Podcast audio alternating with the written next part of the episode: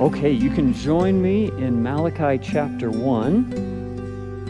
Two weeks ago, we did uh, an introduction to uh, not the last one we have to study, but the last one in order, uh, Malachi.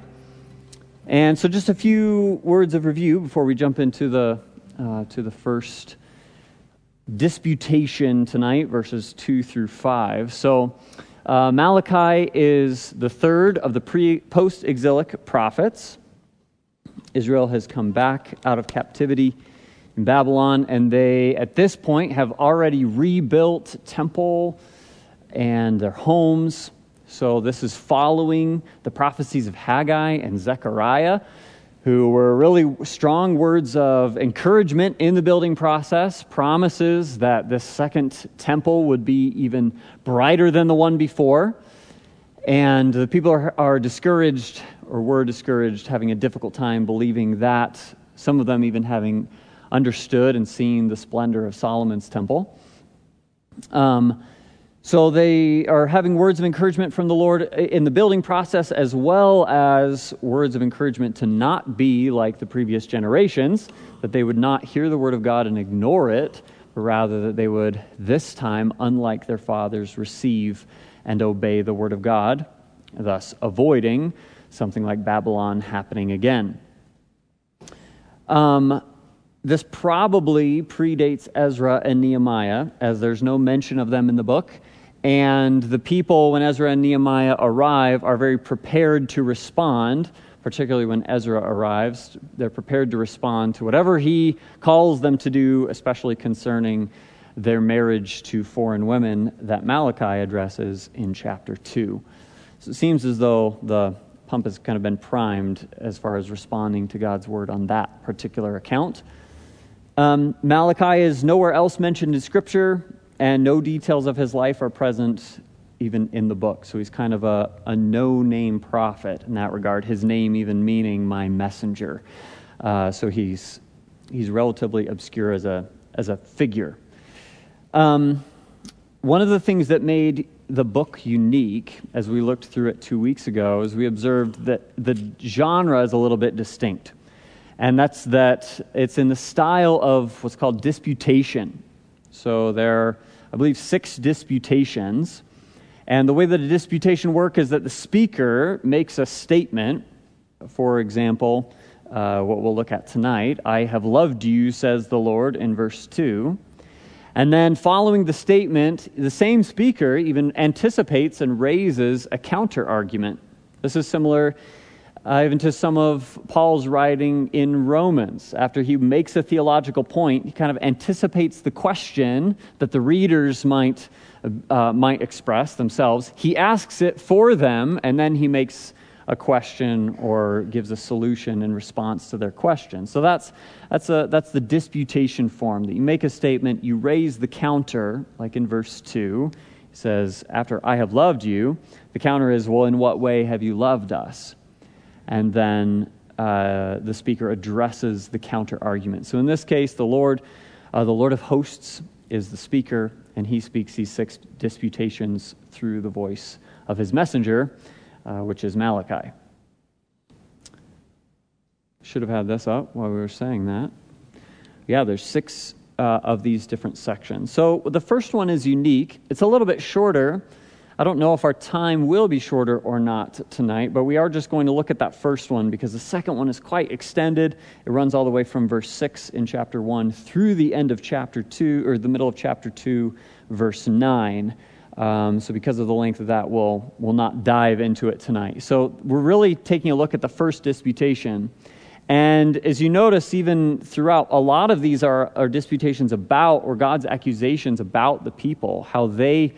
Uh, even in the return, have already begun failing, uh, that the priests have disdained the name of God, that the people are acting in treacherous ways, uh, that they accuse God of not being a God of justice, that they are not giving of the tithes, they're robbing God uh, of what he is owed, and they're complaining against him, even saying, what have we spoken against you? And they've made the uh, the conclusion that it's useless to serve God. What profit is it that we've kept his ordinance? They just already in the restoration, the people's hearts uh, have not been faithful to God. So this first disputation frames the rest of them. So when he, he begins with a statement about himself, right? God's statement is that I have loved you. That's what's on the table for discussion, is God's love for Israel. And this is going to provide context really for understanding the relationship between God and Israel that's depicted all throughout the rest of the book in its sort of fragmented state, its brokenness because of their disobedience. It's this fractured relationship um, because Israel continues to be reluctant, Israel continues to disobey, and as we see here, God continues to be determined and to be toward his people. So it's a statement um, positively that he has loved them. Now, clearly that describes uh, the choice of the divine toward the human family. Uh, it was, this is not the result of anyone's activity. He's hearkening, well, he's, he's, he's about to hearken back to some of the patriarchs. Uh, but this isn't the result of Abraham's activity, as we're going to see clearly in God's evidence to support the claim that he loves them. Um, The connection between love and choice is a very close one, God's love and his choice of his people. So he's set himself toward Israel, is the claim. And true to disputation genre, they dispute the claim. Well, show us. In what way have you loved us? That's the response. And it's not necessarily that Israel verbalized those words, but that, that they reflected that attitude, that mental habit, that disposition. That's how they thought of this perspective that God loved them. Does he truly love us? I am not convinced. I don't see it. Um, this perspective is challenging the validity of the claim. And as we think back through Israel's history, this tended to be their habit, to question the claim of God's love towards them. You think even a few days after God miraculously delivers them in the Exodus and delivers them from Egypt's army, parting the Red Sea, dry land, and then swallowing up their enemy. And they sing songs of praise, but it's not but a few days later that their stomachs are rumbling, their throats are dry, and they begin to complain. And in Exodus sixteen, it describes how uh, they even say, have you brought us out here just to kill us? Is that what you're doing? Is that what you're about? Have we discovered the truth of your plot? This is why you did all of those great acts of deliverance, just to kill us. And then later on uh, in the book of, well, Deuteronomy recounts it well.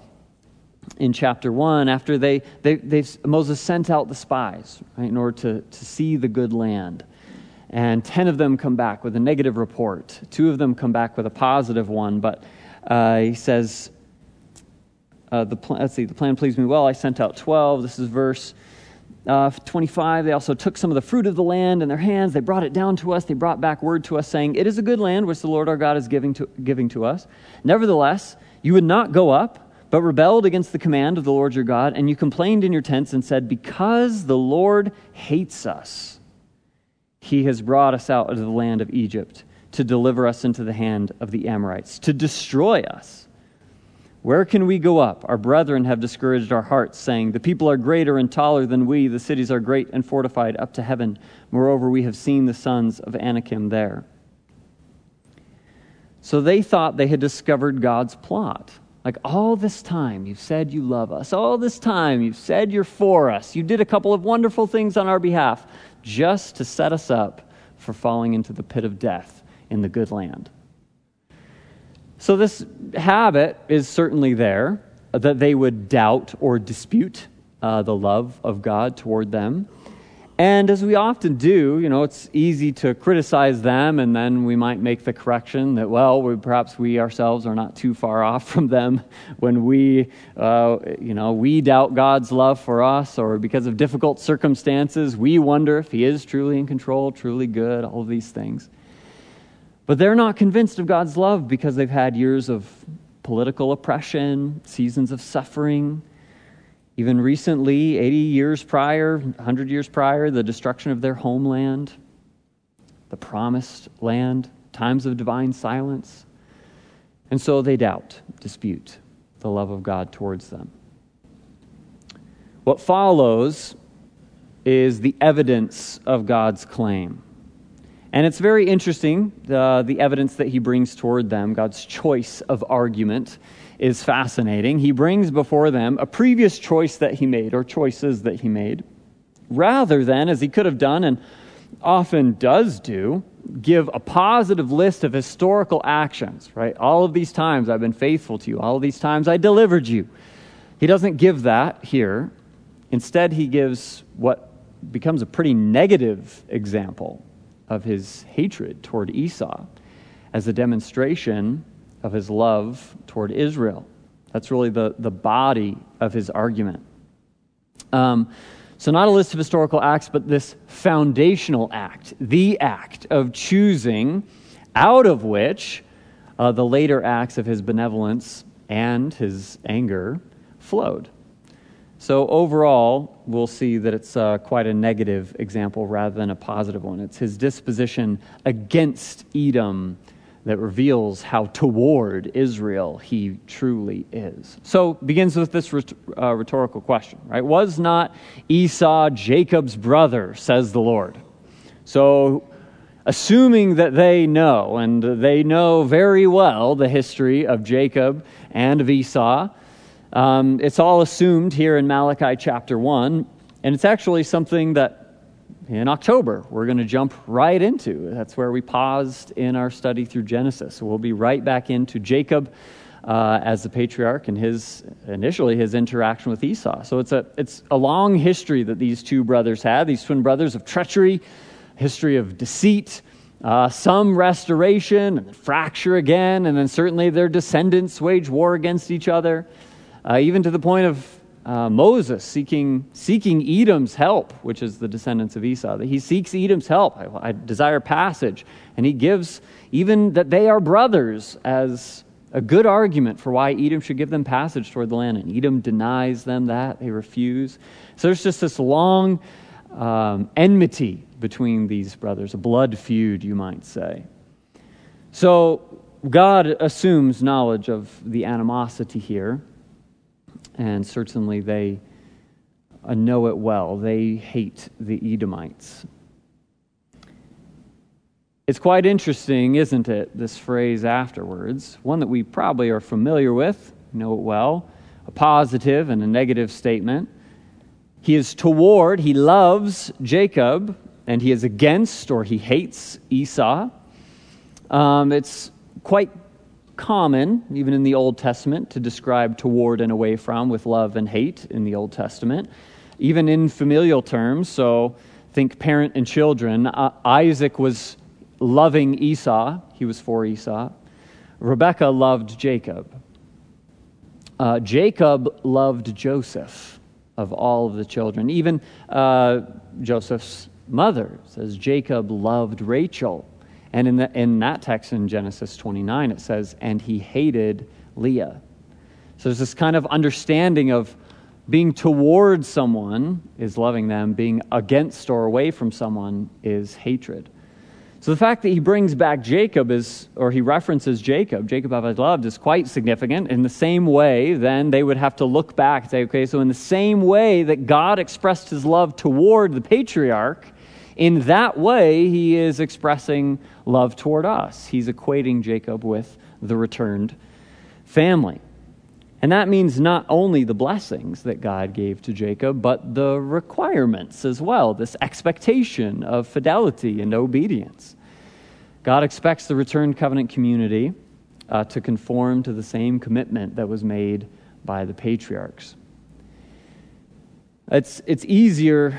Uh, than having a problem with God loving Jacob, to have a problem with Esau being hated. That's quite a strong word, and is a very strong word for us, too, to view hatred of somebody.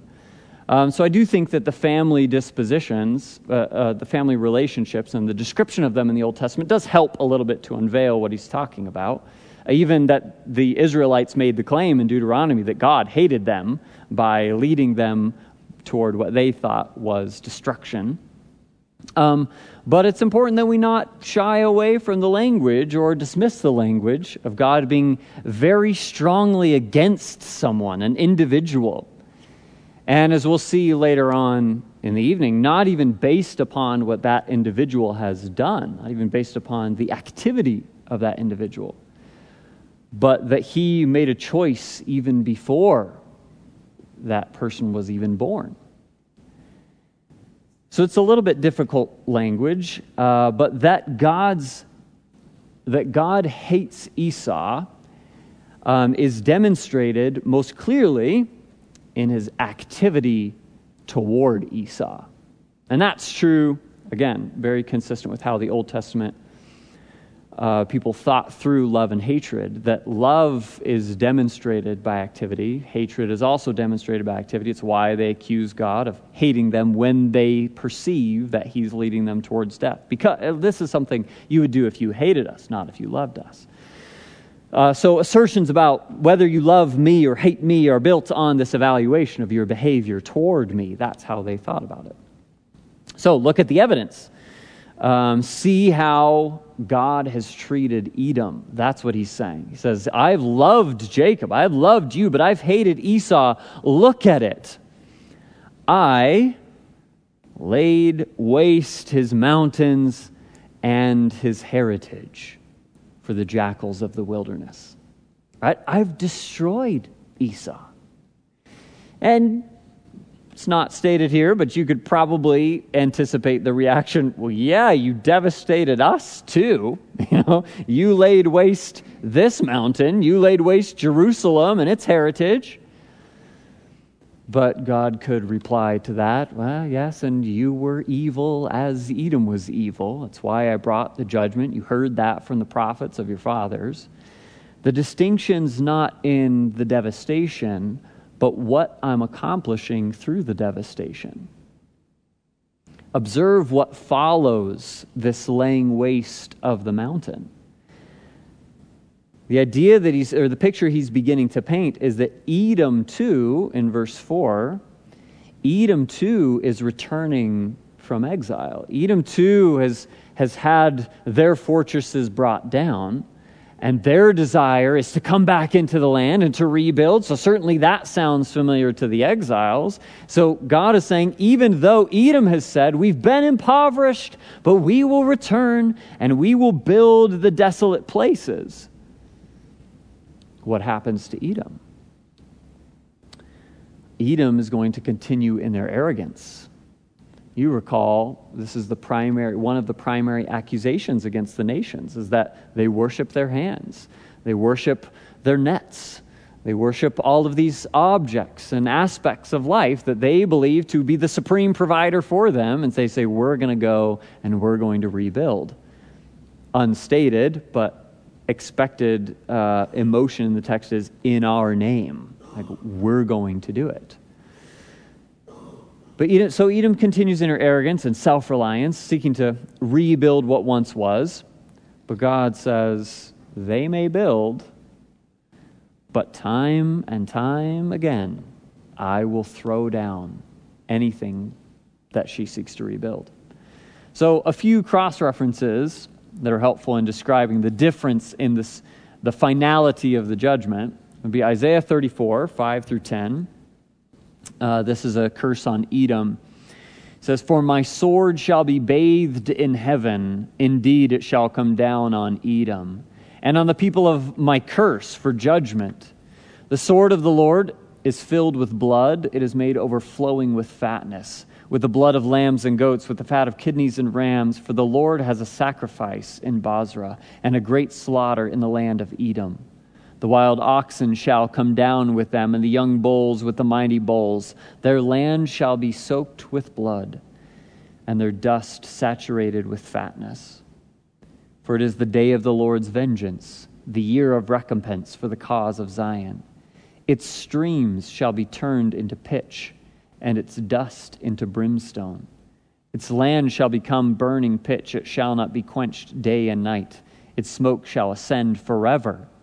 From generation to generation it shall lie waste. No one shall pass through it forever and ever. And then Ezekiel thirty-five, verses seven through nine. Uh, Mount Seir is synonymous with Edom and Esau. Moreover, the word of the Lord came to me, saying, Son of man, set your face against Mount Seir and prophesy against it, and say to it, Thus says the Lord God, Behold, O Mount Seir, I am against you. I will stretch out my hand against you and make you most desolate. I shall lay your cities waste, and you shall be desolate. Then you shall know that I am the Lord, because you have an ancient hatred, and have shed the blood of the children of Israel by the power of the sword at the time of their calamity, when their iniquity came to an end. Therefore, as I live, says the Lord God, I will prepare you for blood, and blood shall pursue you. Since you have not hated blood, therefore blood shall pursue you. Thus I will make Mount Seir most desolate, and cut off from it the one who leaves and the one who returns. And I will fill its mountains with the slain. On your hills and in your valleys and in all your ravines, those who are slain by the sword shall fall. I will make you perpetually desolate, and your cities shall be uninhabited. Then you shall know that I am the Lord. So you can see very clearly, this is like an eternal Sodom and Gomorrah is kind of the picture that's painted. The blood runs freely, eternally, like it's a perpetual judgment. Contrary to Israel's judgment, that was dark, it was severe, it was surprising, it was even at the hand of great evil, but it was not an eternal one. At the end of every statement of judgment, as we've seen through the prophets, there's a statement of joy, hope, prosperity, eternally so. So the end of the paths is quite significantly distinct. So while Edom intends to rebuild, the divine intends to desolate. Who will have the last word, Edom or God? Based on the case that he's built here, I hate Esau. Um, God will not permit Edom to succeed, for his hatred is toward them. So there's quite a contrast indeed, right? The prophets, Malachi would be calling on Israel to say, look at the difference in the rebuilding process. Both perhaps been desolated, but look at your rebuilding efforts. God has encouraged you in them. He sent his messengers with words of hope. Uh, he's supported you. He's defended you from enemies that have risen, even since you were, you were back from exile, and he's guaranteed your success. He's absolutely for you, and he's absolutely against Esau and Edom. The result of God's hatred of Edom is that they are called the territory of wickedness, uh, and the people against whom the Lord will have indignation forever. And there's kind of the key word that was brought up in both Isaiah and Ezekiel. That they are called the territory of wickedness. That's an interesting thing, that their place is defiled. So Edom is identified here. When we get to Romans in a moment, this will make maybe more sense. But uh, what's not been in view so far is Edom's deeds, Esau's offenses, his list of sins. Right? This was um, a decision that was made prior to the boys being born. So why does he then identify them? They're called the territory of wickedness, because this is certainly a relationship to their activity. So Edom is now identified in Malachi as the wicked land that is opposed to God. Their nature, we'll argue, has remained unchanged, and it's been exposed, identified. They are the wicked ones. Their pre-born, pre-activity nature has not only stayed the same, it's manifested itself uh, in a whirlwind of wickedness. It's grown up and birthed death, as James might describe. So not only is the place, they're called the territory of wickedness, a, a defiled place, but they're a condemned people as well, the people against whom the Lord will have indignation forever. So he'll oppose them eternally. His hatred lives uh, in perpetuity. What is the effect of all of these arguments on the people of Israel? Will they, uh, will they hear? And at the end of God's statement, he says, your eyes will see, right? Israel, you shouldn't need to look any further for proof of God's love uh, than your blood neighbors. Look back to the, the brother of your father.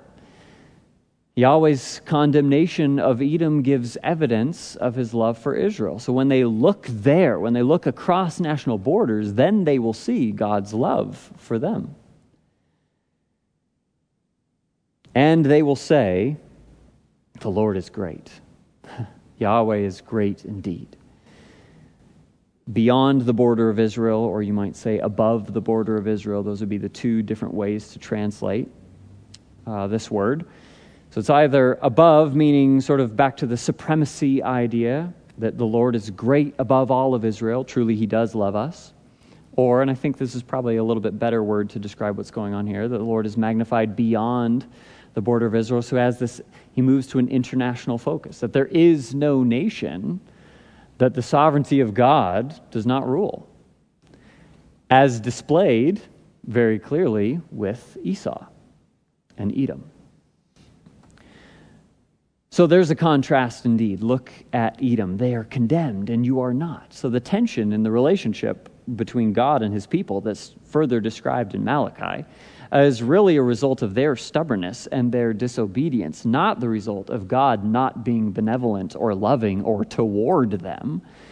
So he's still, even in this statement, in this disputation, is calling on them Uh, to respond rightly, to respond with humility, unlike Edom, to respond in their exile with trust in the name of God, to build in his name, to obey in his name, right? I've, I've blessed you and given you mercy and a promise that this temple will be brighter even than the first. So respond to me, come to me.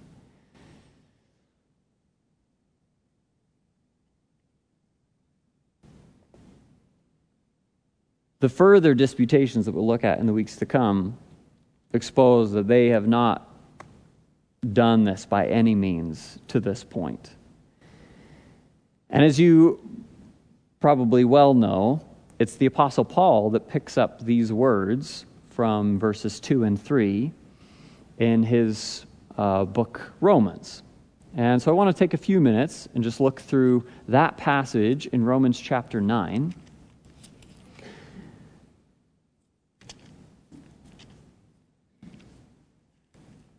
Paul is, in this letter, has he's turned his attention to discussing kind of his countrymen, meaning he's turned his attention to ethnic Israel. And at the beginning of chapter nine, he, he expresses his grief, his tremendous grief, that many of them uh, who are his ethnic brothers, the blessed family of God, uh, they have not embraced the grace of Christ.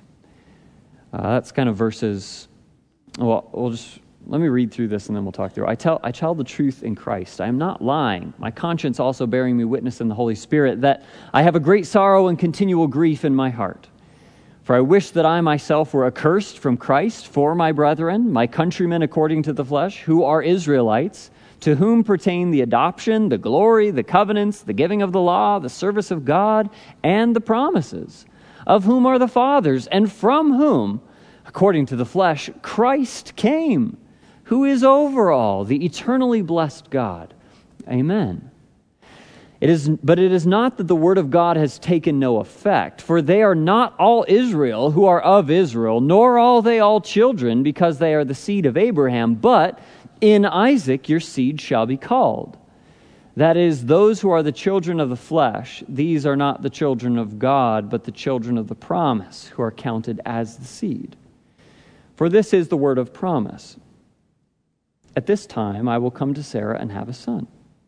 And not only that, but when Rebekah had conceived by one man, even our father, by our father Isaac, it was said to her, the older shall serve the younger. As it is written, here's Malachi one, Jacob I have loved, but Esau I have hated. Verse eleven is a parenthesis. We skipped it. Here it is. For the children, Jacob and Esau, not yet being born, nor having done any good or evil, that the purpose of God according to election might stand, not of works, but of him who calls. Resuming in verse fourteen, what shall we say then? Is there unrighteousness with God? Certainly not. For he says to Moses, I will have mercy on whomever I will have mercy, and I will have compassion on whomever I will have compassion. So we're just going to walk through this briefly. Uh, there's certainly a lot more here than we're going to talk about tonight, but Again, Paul's shifting his attention to considering his countrymen, his brothers, that is ethnic Israel, and he has great sorrow for them uh, because they have not embraced the grace of God in Christ, even though they have so many blessings. They have adoption, glory, covenants, the law, service of God, and primarily the promises, namely Christ. So Israel had this tremendous gift from God, you could argue his love toward them, and that is the sovereign person of grace, the seed of grace, the divine Son that had come through them. Then why would it be that they did not receive all of the promise, or that all of them did not receive the promise? And that is the end of verse six. For they are not all Israel who are of Israel. And so he begins to contrast two different kinds of Israel that he's describing. The first is ethnic Israel he's been discussing, his brothers, his biological brothers. And the second would be spiritual Israel, true Israel, the ones who receive the promise of grace. And he describes that reality really in uh, the end of six and then all through seven and eight. They are, nor are they all children, because they are the seed of Abraham. And Isaac your seed shall be called. That is, those who are children of the flesh. These are not children of God. But, parallel, children of the promise are counted as the seed. Then he describes two different promises, one to, uh, one to Sarah and one to Re- uh, Rebekah. So he says, for this was the word of promise, that there would be a son. And there's a specific note of God's sovereignty in relationship to the son, that the time that he comes, then Sarah will have a son. And not only that promise, but a promise to Rebekah as well, which seems more like just a statement of fact, but it is that the older will serve the younger. As it is written, Jacob I have loved, but Esau have I hated. So what's what comes to prominence in these two promises is the sovereignty of God in relationship to their fulfillment. That when he comes, Sarah will have a son. And in this reversal of what would be traditional birthright experience, the older is going to serve the younger because that's what God has chosen. It's how he has determined for his promise to be fulfilled.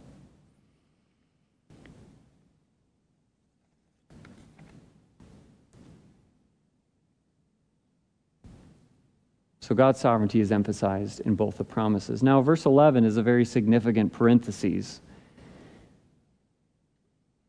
because it describes and clarifies a point that we made earlier, that the children's activity is certainly not in view here, right? This determination has been made before the children were even born, before they had done any, or they had opportunity to do anything good in order to be favored, or anything evil in order to be condemned. Prior to any of that, God has loved one, set his affection toward him, hated the other, set his affection away from the other son. And so how do we reconcile this? Well, certainly we know that even children, according to Adam, are not innocent before God. Um, they're, this is a, to reiterate a common example that Pastor Matt uses in describing this exact text in Romans nine. People often have this A preconceived idea that election means that there's this body of innocent people. Everyone's here, and there's then two categories on the side: righteous, wicked, love, hatred, favor, and condemnation. And God's sitting there with this jar of innocent people and transferring one over here and one over here and then a whole handful over here because there's more that are reprobate and, not, and then a couple here. And it's really a flawed idea. That's not how God operates, neither is it the reality of the human condition, because we're not all sitting here in an innocent condition, are we? Jacob and Esau in the womb are guilty.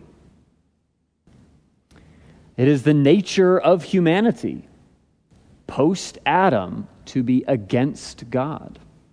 It is our fall. It's the description of our fall. We have been completely touched by sin. And so rather than a category of innocence that God is then giving life and death to, we understand that it's a category of condemned humans. We're all in that condemned category. And in his mercy, in his kindness and compassion, God is from that category of condemned, choosing those whom he will set his affection upon. Jacob, he loved. Esau, you could say, remained in the category of hatred, of condemned.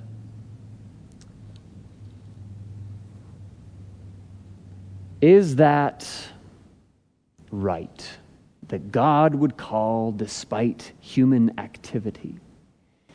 Well, according to uh, the disputation genre in Romans, Paul anticipates that question in verse fourteen. What should we say? Is God unrighteous? Is there unrighteousness with him? Is he unfair to do his purpose, to accomplish his will, that the purpose of God according to election might stand?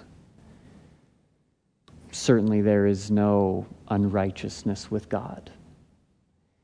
And he goes on to use the example of Moses and Pharaoh, but I'd like to at least just look at that first statement in relationship to Moses. He says, "For he says to Moses, I will have mercy on whomever I will have mercy, and I will have compassion on whomever I will have compassion."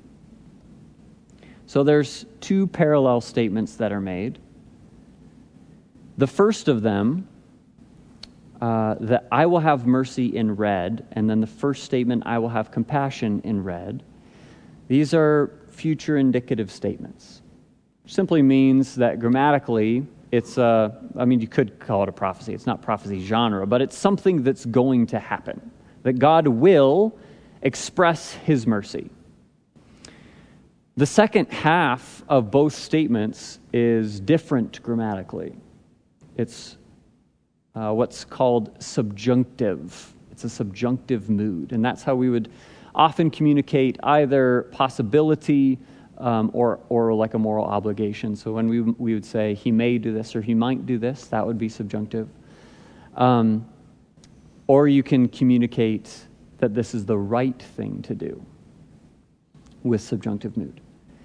So the what what Paul's forming is an argument that God will express mercy on those that it is morally right to express mercy towards. He will have compassion on those that it is morally right for him to have compassion towards.